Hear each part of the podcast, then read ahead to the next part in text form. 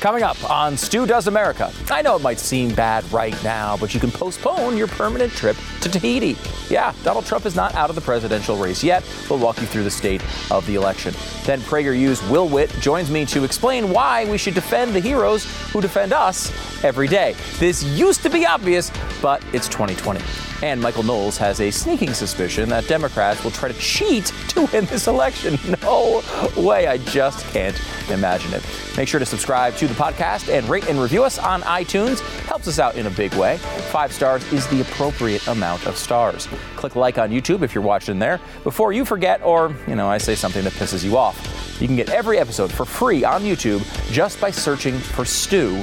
I'll be the first result. And to be super, super, super, super, super special, you can, of course, subscribe to Blaze TV at blazetv.com slash Stu. Use the promo code Stu because that's how they know you like this stupid show. Plus, you'll save 10 bucks. All right, gather all the boxes of fraudulent mail-in votes you've been collecting. It's time to talk about the election.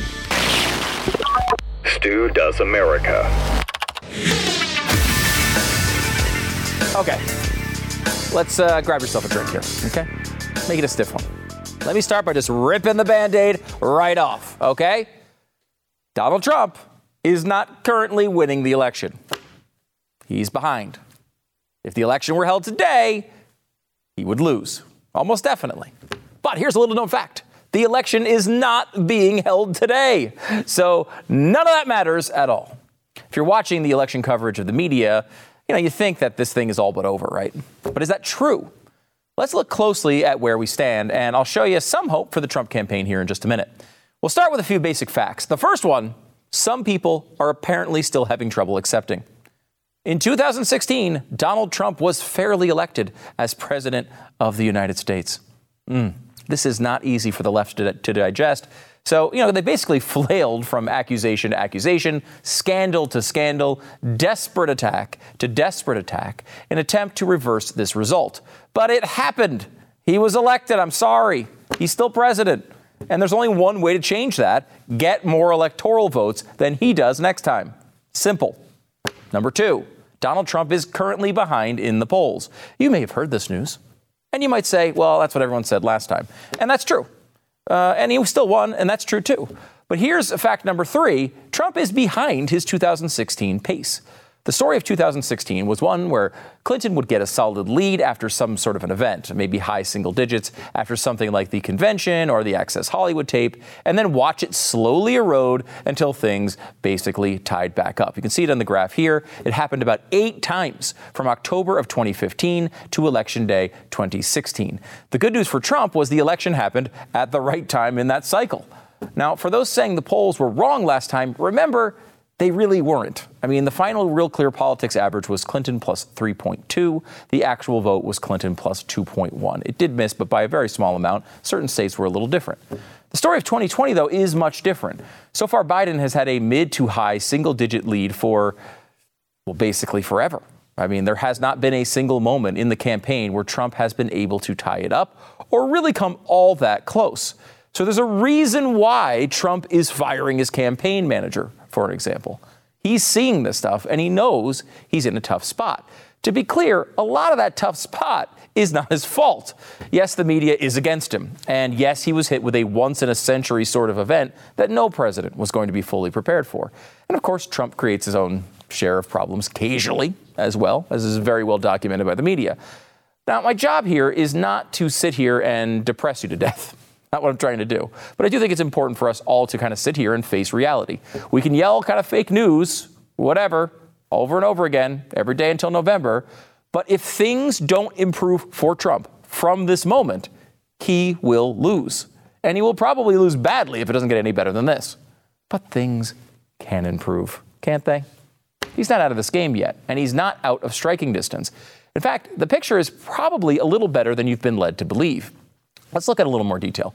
Here's what the polls tell us the electoral map looks like right now from Real Clear Politics. Now, I don't believe this exactly. This is just their uh, current state, state, state of the race. Um, I'm just giving you a worst case scenario and a kind of a worst case starting point. Right now, Biden has 212 solid electoral votes, Trump at 115 solid, with 211 electoral votes undecided. I wouldn't leave that many states undecided, but I don't think there's a much to disagree with in these solid states. So let's zoom in a little bit. First of all, I'm going to distribute a few of the easier states. Trump gets the ones he's already ahead in in the polls, like Missouri, Georgia, Iowa, and Texas. And then I'm going to give Biden Minnesota, Nevada, and New Hampshire. Trump won uh, last time without those states, and he's way behind in the polls in Minnesota and New Hampshire. Nevada, he's in within striking distance, but he really didn't even need it last time anyway, so we'll give it to Biden for sake of argument. Uh, this gives us an updated electoral count of Biden 232, Trump 185. Uh, yeah, we gave him Georgia too, uh, as compared to that last map. This leaves us with seven states to talk about Arizona, Wisconsin, Michigan, Ohio, Florida, Pennsylvania, and North Carolina, all of which Trump won last time, and all of them he is currently trailing. Suboptimal is how I would, I would state that. But it's not the end of the world. Remember, when we're talking about uh, how in 2016 Trump would fall behind after an event and then close the gap, remember that? Well, one year ago today, he was at kind of a low point in his campaign. The Democratic convention had just ended, and the country was basking in the pure energy that was Tim Kaine. Oh man, do you remember those moments? But we know Trump came back to win all of the states I just listed. So, where does he compare to last time? How does this work? In a few of these states, Trump is actually outperforming his 2016 numbers. For example, Wisconsin, perhaps his most surprising win of 2016, he trailed by five points, uh, actually five and a half in 2016 at this point. Today, he's only behind by five.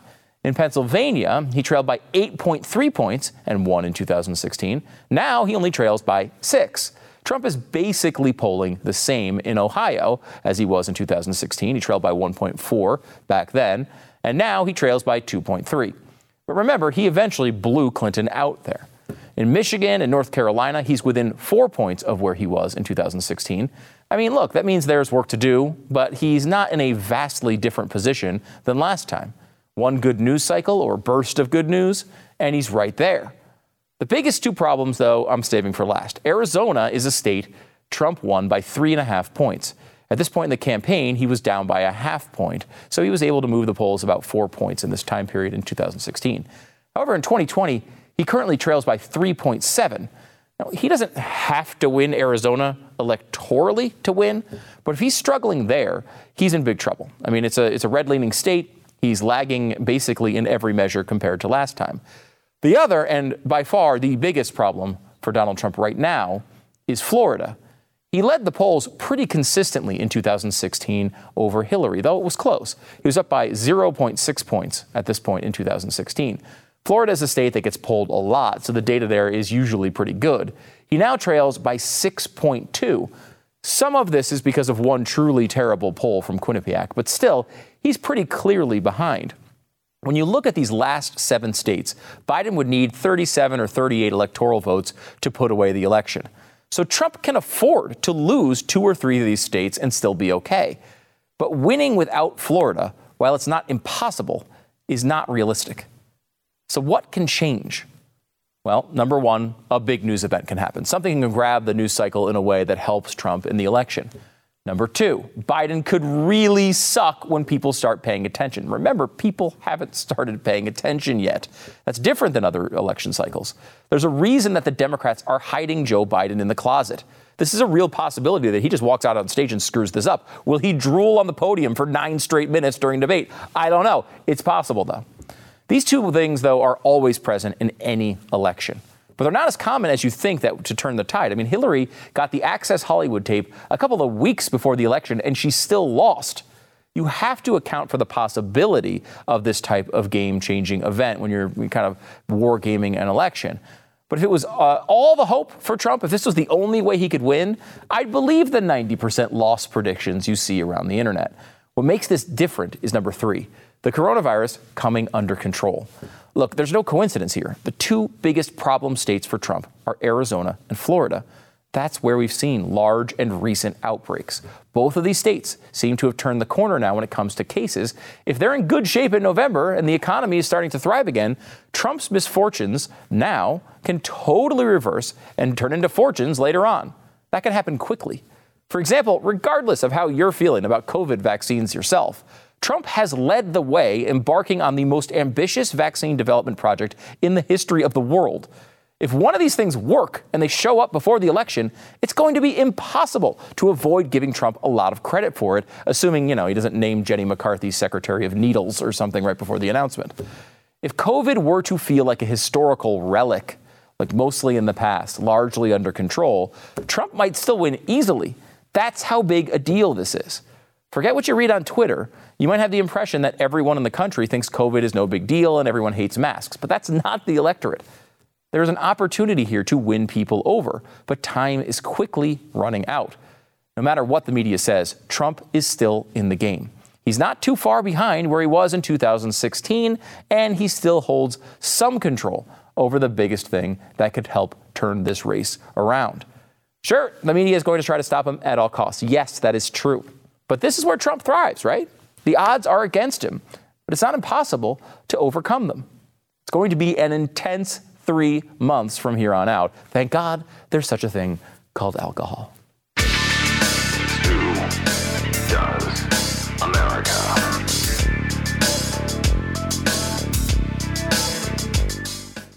We're all looking for ways to save some cash. When's the last time you looked at how much you're spending on car insurance every month or homeowners insurance? I mean, I, I, don't know. You set those rates and then you know you just pay them, and it sucks every month, but you don't really pay that close of attention uh, to it. Now's the time to check out Gabi and see about getting a lower rate for the exact same coverage you already have. And that's important because if you start shopping around for car insurance, a lot of times you can get a better rate, but you're not covered in nearly the same way as you used to be. Gabi takes the pain out of shopping for insurance by giving you a comparison of your current coverage, your exact coverage, with 40 of the top insurance providers in the country. You can do it a couple ways. You can link your insurance account. Um, in about two minutes, you'll be able to see the quotes for the exact same coverage you currently have, or you can just send them, you know, the details of your uh, insurance plan. You can scan them in or whatever, and they can go through it and do it uh, really easily. Gabi customers save 825 bucks a year on average. If they can't find you fresh savings, they'll let you know. Uh, so you can, you know, relax knowing that you had the best rate out there. When I went through the Gabi process, that's what it told me. It said, hey, hey, dummy. Uh, and it didn't say, hey, dummy, but I just, I just felt like it was judging me. No. I said, hey, uh, hey, uh, Stu, you know what? Your uh, rate's pretty good. Congratulations. And now I know that like I'm not just leaving money on the table. That's a good feeling. It's a totally free feeling to have, and it's probably not going to be the way it turns out for you because most people have crappy insurance with crappy rates. Uh, I got lucky. It's totally free to uh, check your rate, and there's no obligation. It just takes two minutes right now to see how much you can save on your car and homeowners insurance. Go to Gabi.com/stu. That's G-A-B-I.com slash Stu. Make sure to use the slash Stu part because that's how they know you like this stupid show. It's G-A-B-I.com slash slash Stu, Gabi.com slash.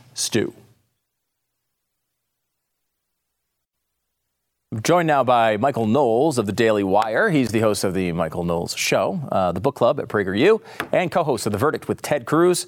Michael, thanks for coming on the program. It's been a while, man. Thanks for having me. I appreciate it. Good to see you again. Uh, you know, I was uh, I caught your podcast yesterday, and it was just fantastic. Uh, you had such a great breakdown of the differences between conservatives and the, the left. And you talked about it in, in the way of the difference between how conservatives think about philosophy and the left talks about how this is basically just a science. Can you walk the audience through some of this?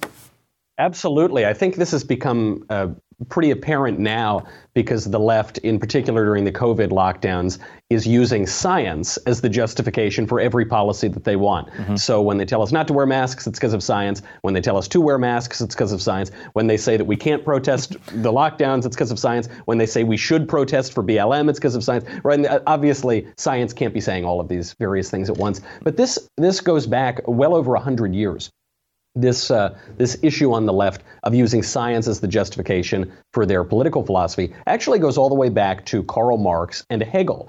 It goes back to this idea and probably was most clearly popularized by Marx, that they had discovered the science of history. Mm. So no longer was history just, as we say, one damn thing after another, but there was a science to it. We were all progressing toward this one end. Uh, that's where the term progressive comes from. And so if you stand in the way of this clear progress, you've either got to be a complete idiot or you've got to be evil. You've got to have bad intentions. And that's why they say you're on the wrong side of history, or the arc of history bends toward justice, or all of the kind of progressive slogans we have. Have. And that's also why we're not allowed to disagree with them. So we're, we're told that in the science of history that now we have the political science, which replaced the older political philosophy. We have the social sciences, which were created at the universities basically to fund this new political project with information and, and to buttress that, that work. So you're not allowed to disagree because it, it's just a man in a lab coat telling you what the one precise answer is. But that is never how politics has worked. Politics is just how we all get along together in society.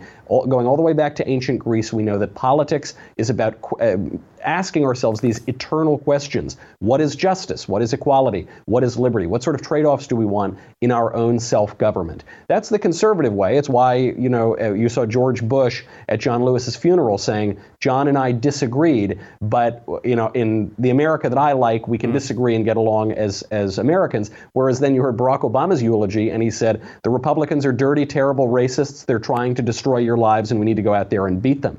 I think those two messages sum up the two approaches. And I think we need to stop pretending that leftist politics and leftist preferences is some wonderful, totally agreed upon science that we can't question. Of course, that's not the case. And we, the people, have the right to raise, raise questions, engage in debate, and determine how we want to live our lives.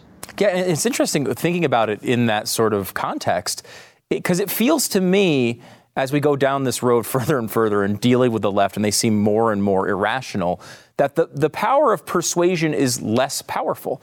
Even when you talk to people and you make points that are clearly superior, and they might even give you the point, they never come around, it seems like, more and more on the left. Right. And that's because they do see this in this way that there is a there's a there's an end point we're going to. Your little rational point that happens to make logical sense can't get in the way of that.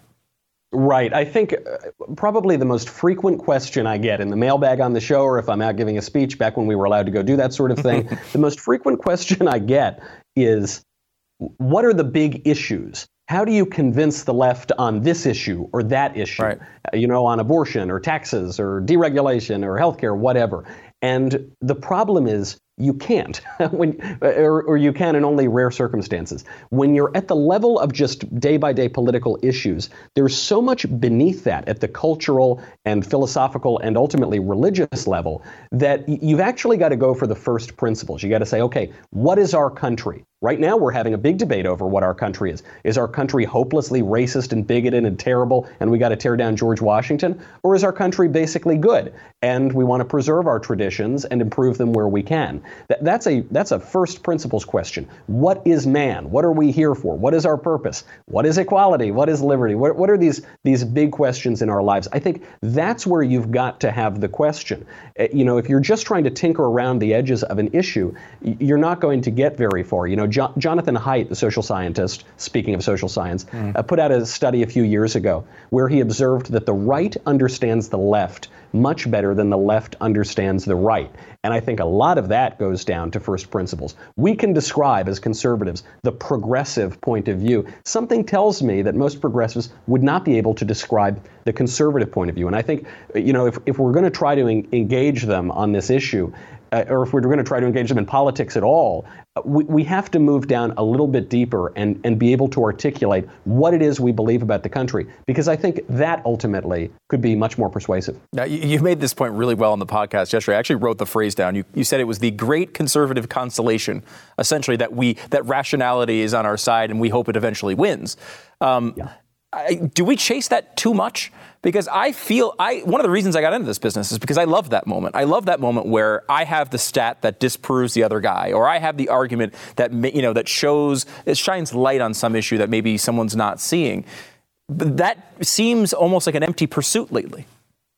It, it, does because you know the other side doesn't want to listen very much. I mean, you heard Hillary Clinton, right? The the last Democratic nominee for president said you can't be civil with people who disagree with you. I mean, she she actually said you yeah. can't be civil. You can't really engage in in conversation with Republicans. But but this is the the conservative consolation, and and you've hit on it, and it's what, what I've been talking about for a little while, which is that reality does reassert itself in the end. Objective reality, reason, it, it does come back. So no matter how pie in the sky the left gets, and insists to us that men are really women and babies aren't babies and up is down and 2 plus 2 equals 5. No matter how much they do that, no matter how much they force you to believe that, ultimately people are going to realize That is not the case. When, when, we hear talk of the silent majority, some people think we're referring to these secret rock ribbed Republicans. That's not it at all. The silent majority is just normal people. They're normal people who don't like to be lied to and, and who know that, that simple facts are before them and they're, they're going to choose to believe their own lion eyes rather than w- whatever some leftist ideologue is going to tell them. Now, the, the one thing here, though, that conservatives need to be careful of, we can't get complacent. That would put us in the same position as the left, right? The left is saying we're marching inevitably toward this progressive utopia, and so we're, we're going to have to end up there eventually. Well, conservatives might say the same thing about reality. Look, eventually, if we just throw our hands up in the air, reality will reassert itself.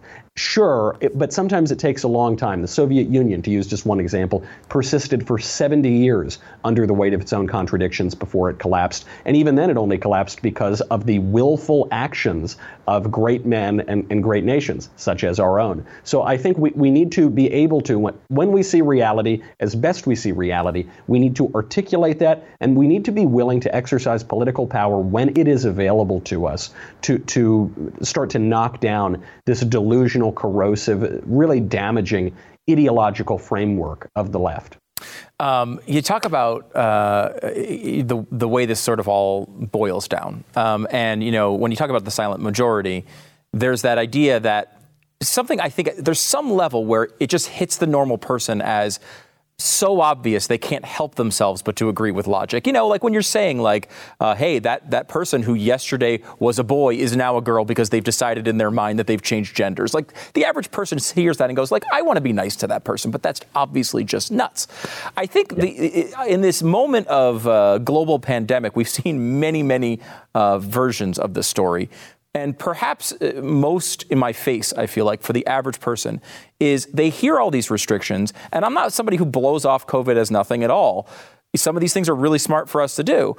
Like, for example, staying out of massive rallies uh, and, and riots in the middle of the street and they see the same people who are telling us, no, you can't go to see your friends. No, you can't go see your family members. No, you can't go to your mother or your spouse's funeral and yet they see them going to John Lewis's funeral. They see Black Lives Matter. It's okay for them to go out and rally.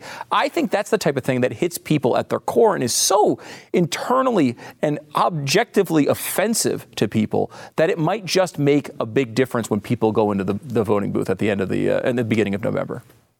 I absolutely agree. I mean, just on the brass tacks of politics, let's not forget the Trump campaign has registered many more voters than the Democrats have, and Republicans since 2016 have registered many more new voters, mm. especially in key states, than the Democrats have. You don't hear about that in the mainstream media a lot, but that is in fact the case. And of course, people, even if they're not particularly, you know, philosophically committed, uh, they'll they'll look at that and say, wait a second, I'm not allowed to go to my grandma's funeral, but 100,000 people go to George Floyd's funeral, and the scientists are telling me only one of those is okay and not the other.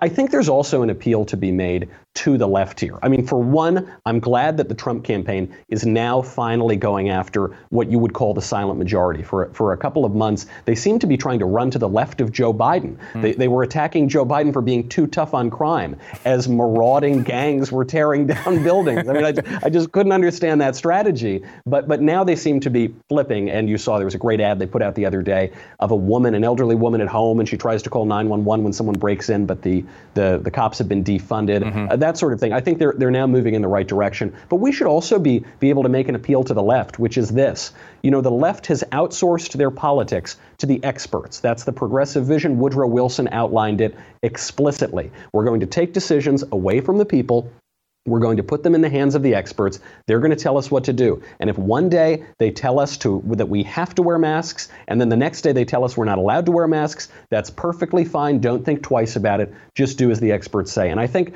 that that obviously this leads to a, a very weakened populace, a very weakened citizenry. But we might be able to make the appeal to the left that they ought to have a voice in politics too. And, and even they, the left, wrong about so many things, sh- should not be willing to just outsource their voices to a bunch of ed- egghead experts who, who very frequently are, are more wrong than, than the average American voter. Mm. Um, we have one more minute here, Michael. Let me uh, just, just go to uh, just, you know, election stuff, base level punditry, VP pick. I don't see anybody there who's a star. I, I think what they're trying to do is keep Biden essentially hidden, and they're going to go low risk. Is my is my guess. Do you have a, a, a, a person who you think it's going to be and who, who it should be? I guess the favorite right now is Kamala Harris, even though it seems some people in the Biden campaign don't like her very much. Mm-hmm. Biden's really painted himself into, he's backed himself into a corner, which is in the name of diversity, he said that he's only going to choose a very, very specific yeah. race and sex of, of individual. So he, he, he doesn't have very many choices. Susan Rice has a lot of baggage, and Karen Bass is a communist. So I, I don't think the two of them are going to go very well. And, and Biden also has this trouble, which is that in a normal race, he would be able to balance out the ticket with someone perhaps from a different state, or perhaps who's a little bit more progressive than Joe, who, who fashions himself a moderate. But uh, he's not able to do that because no one thinks Joe Biden's fit to be president. Mm. Uh, so, and, and, frankly, no one thinks that he's going to be making the decisions, even if he is president. So the VP is going to have to be more similar to him. And even Kamala Harris, who's the most moderate of the bunch, is radical, and something tells me she's a little bit too radical for the American people. Mm. Michael Knowles from the Daily Wire. He's the host of the Michael Knowles Show, book club at PragerU, and of course, host uh, co-host, co-host with Ted Cruz on The Verdict. Uh, make sure to check that out as well. Michael, thanks for coming on the program, man. Good to see you, Stu. Thanks. All right, back in a second.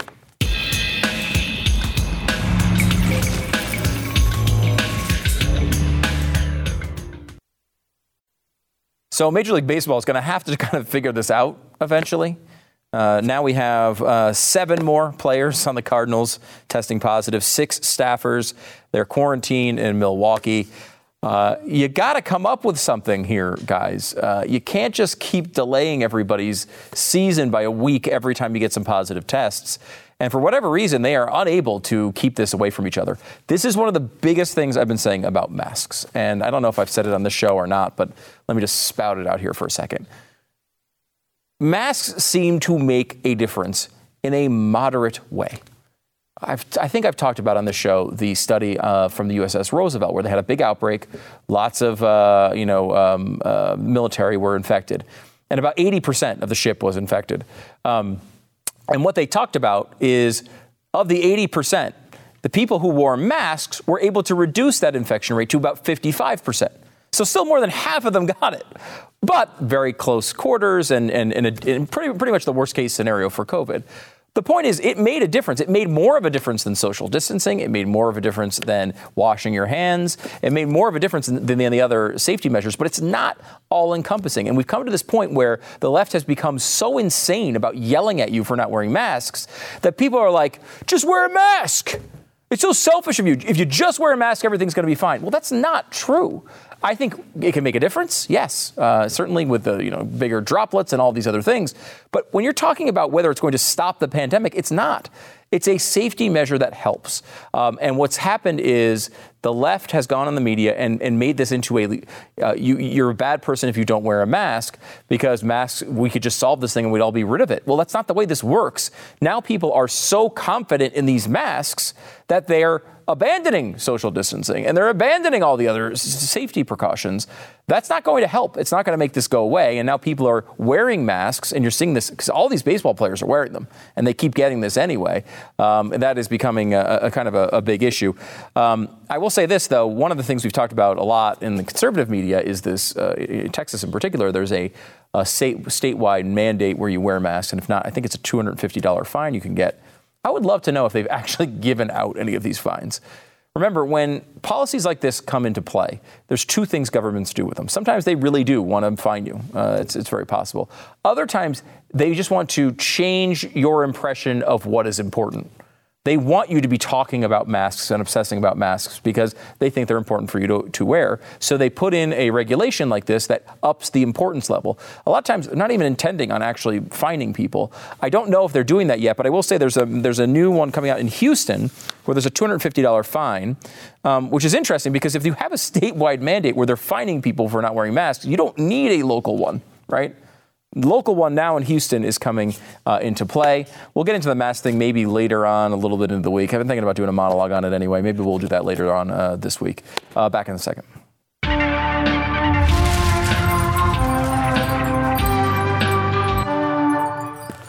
How weird is the real estate market right now? Like, are you allowed to go see homes? Uh, I don't know. People coming over to see your home in person, or are they just buying these things on visual and virtual tours? It's it's not it's a weird time to sell your home, um, but uh, every time you want to sell your home, it's a challenging process. You need the right real estate agent to come in and take charge of the situation, to know what the hell they're doing, and make sure that you know what. Look, you want to have. We were joking about this uh, earlier today. Um, Glenn Beck is up for the radio Hall of Fame. Radiovote.com, by the way. Radiovote.com is where you can go and vote on that. And I was like, real estate agents I trust is kind of like the, it's like the real estate agent Hall of Fame. People are, you know, they've already been screened. They've already shown they're the highest achiever. Unlike Glenn, they are not failing over and over again to get on the list.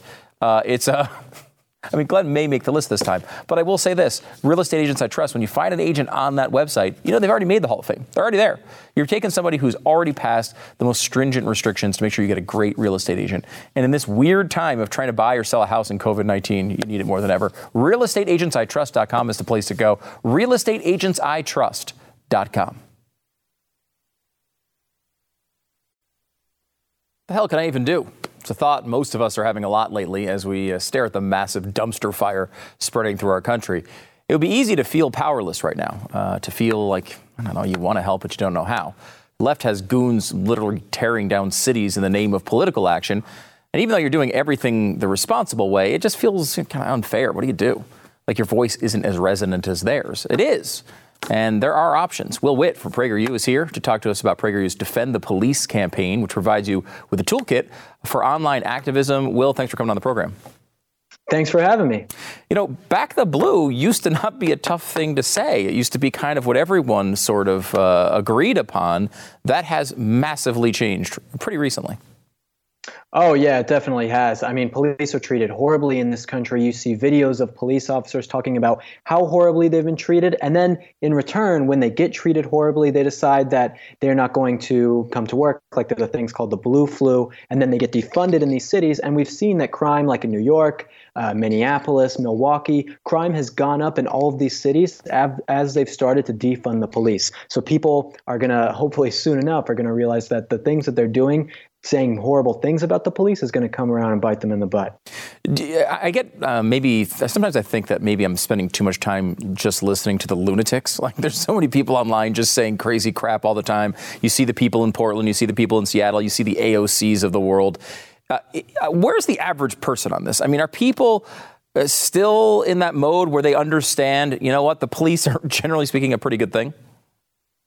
It's, I'm glad that you brought that up because you know I pride myself on what I do. Uh, that I go out on the street and talk to people. I'm not just you know some keyboard warrior, someone on Twitter talking. I go out and I actually talk to people to find what they believe. And I find that what most people think is that the police are doing a bad job, but it's not because they're just you know, inherently hating the police because the police are doing such horrible things. It's because they're so misinformed. Like I talked to these this group of uh, black kids in Venice Beach, asking them about the police, and I said, "How many unarmed poli- unarmed black men were killed by police last year?" They said like 1,500, 2,000, mm. right? And it was 14. It was 14 or nine. The numbers are well for debate right now, nine or 14, but mm-hmm. regardless. And they thought it was 1,500 people were killed by police unarmed last year. So they're misinformed. So when they're misinformed, of course, I give them every right to, you know, think the police are terrible. It's the mainstream media's fault. It's the university's fault for teaching people these wrong things. Yeah, because I mean, that, it's understandable that they would think this. You, you look at the way, it, when you talk about the way it feels right now, if you're just watching media coverage or talking to professors, you're going to feel like thousands and thousands uh, of incidents like this occur. And they don't. And, and so I go back to like thinking about because you talk to college you know kids all the time. And do you th- are they a bunch of little AOCs? Are they a bunch of you know uh, socialist activists, or is is this just something where they've just been uninformed, and when they get the right information, they come around?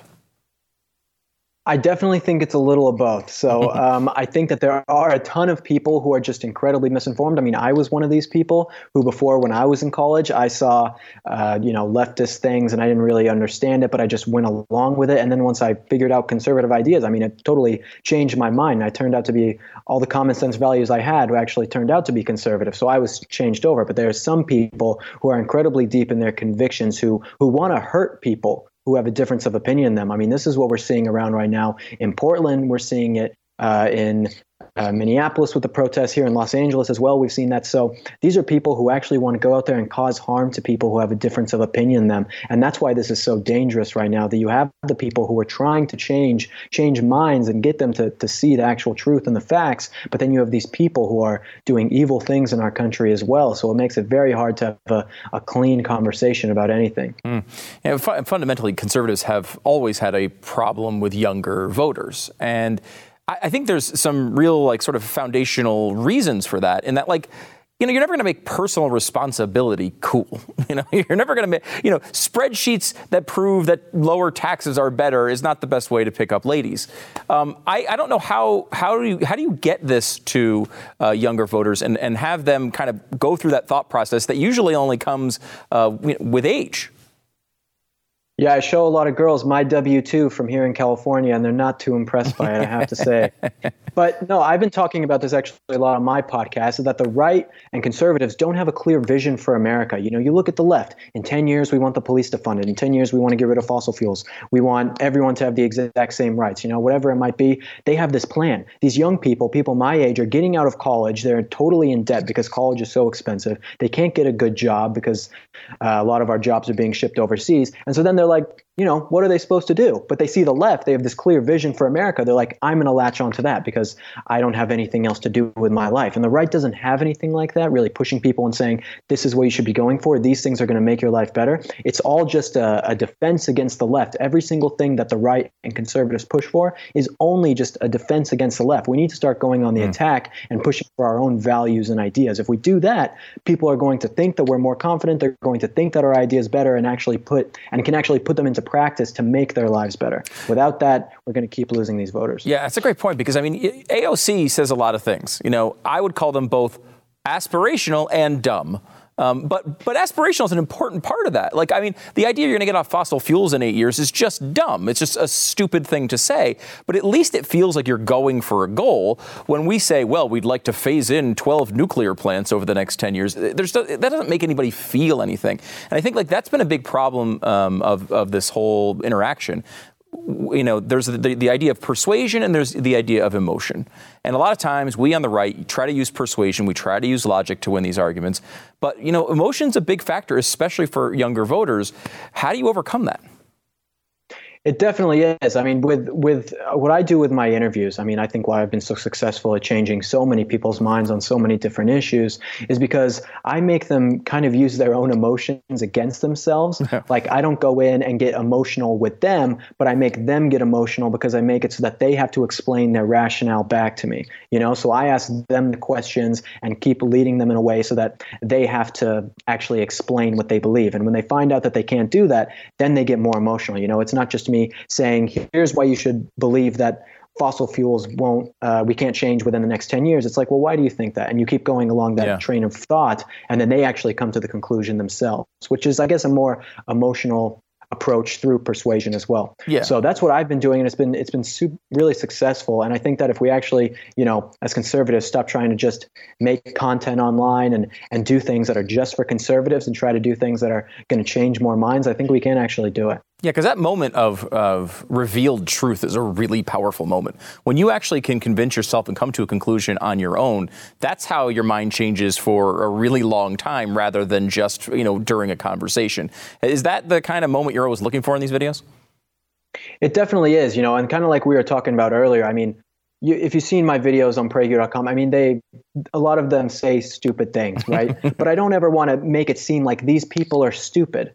You right. know, that's never been my intention. My paramount principle with all this has always been to change minds. And if you make them look stupid or blame them for being stupid all the time, you're not going to be able to do that. You know, blame the universities, blame the mainstream media, blame social media, blame these Hollywood celebrities who push these kind of things, you know, that are for these impressionable young people on college campuses. I don't blame them for saying things that are totally misinformed. I go out there to first expose what is happening to them and then secondly to change minds. Um, let's go back to the uh, the idea of something aspirational for conservatives. Uh, what is the sell here? Because I mean, part of I think the, the, success, the successful sell for conservatives is the free market that we've created and, and implemented have brought you basically everything you enjoy in your life. Your iPhone, every every bit, of technology, everything that kind of outside of just basic human interaction that you you have in your life was brought to you by the free market. It's a powerful tool, and it's something that we've been pitching for and having to defend against uh, the you know the, the, the tearing down of this idea all this time. Is, is that the right path to try to sell people on, on conservatism as something exciting rather than just a bore fest? I do think, think that that is half of the answer. I also think that we as conservatives need to be pretty focused on crony capitalism as well that we need to be that needs to be something mm. that we really push against you know you have these gino- ginormous corporations here in america that make it very hard for you know someone who wants to go start i don't know let's say a carpentry company and then home depot comes and basically undercuts them for everything they do and this happens all across america picking yourself up by your bootstraps is a lot harder in america nowadays because of these big corporations and because all of the regulations that government puts in place i mean if it was me trying to to to make it so that people were excited about starting their own business or starting a family or anything like this, it's it's really a fight against the government. It's a fight against bureaucracy. It's a fight against these people who claim to have our best interests at heart, who are not doing that whatsoever. I mean, I think those are the things that we should fight against. I think that gives, you know, people who are coming up as young conservatives or whatever, an actual enemy or someone that they can look to to say, I want to battle against this person because they're making my life worse. They're making my family's life worse. You know, right now it's kind of just, uh, you know, believe in the free market and your iPhone. It's all perfect, you know, and that's what we need to push on. It's like there is an actual enemy out there and things that are going wrong that we need to actually push against that we can do a lot better job marketing for. Okay, last one on the on the police. Um, there is this uh, world we're living in right now where police are out there doing their job getting pelted with rocks, getting pelted with bottles, getting fireworks thrown at them, uh, all these terrible things happening to police. It's all on video.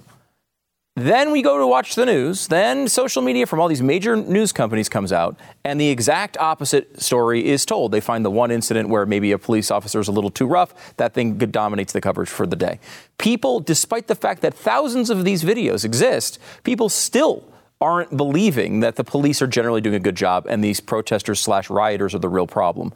How on earth do you cross that and er, that divide and, and make it so that people can understand what the truth is? You know, that's a really good question. I wish that I had the answer. If I had the answer, I'd be doing it already because we're so divided. Mm. But I can say that, again, it is about information. So people, I mean, I think social media makes it so that people get incredibly biased information. I mean, the algorithms are literally set up so that if you're a conservative, you only see conservative content. If you're a leftist, you'll probably only see leftist content. It's good for people that if you're someone who has conservative ideas and you see someone who is on the left or might think police are terrible or anything like that, I mean, you should be going out and talking to these people and trying to change their minds. If you're too scared to say you're a conservative or say that you want to defend the police, then you're all these people around you are just going to continue to believe the things they do. It's on your shoulders. You have to take the personal responsibility as a conservative and stand up and actually push against these people. If you don't, it just continues to get worse.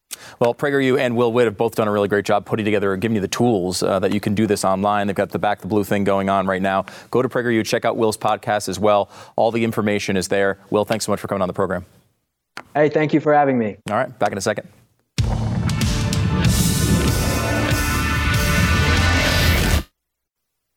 Let me tell you a little bit about the behind the scenes stuff here. You know, we're a little baby show just started a few months ago. We've grown really successfully, I think, so far, but we could screw this up at any time. Let's be honest about it. Thank you so much for making it happen. Um, one of the big ways that we can get people to actually find out that this show exists, of course, is you know these reviews. And I, I know this process kind of is annoying, but it's really the only one I know of, um, and it does really help if you're on YouTube, clicking like. If you, if you can do the review, the five stars is the appropriate amount of stars. It really does help. We do have a review from uh, iTunes today. Uh, good work from Elliot. He says the right amount of stupefying, stupendous stupidity, or whatever. Five freaking stars. That's how this works. We really appreciate you uh, showing up every day. I mean, it's the only reason I'm showing up is because you show up. If you stop showing up, I'm stopping showing up. That's the, that's the.